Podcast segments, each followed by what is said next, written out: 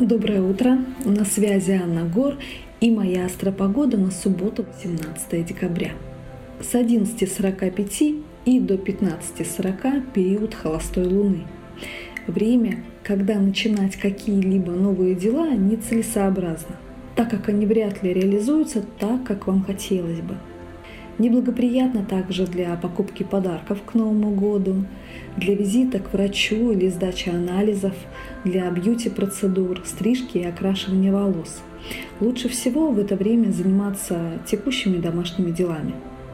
После 15.40 на нас будет оказывать свое влияние Луна в знаке рыбы.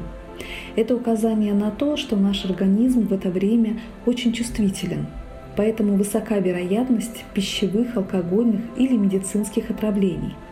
Также высока вероятность печального настроения и тихой грусти. Я желаю вам хорошего настроения. Приходите завтра в это же время.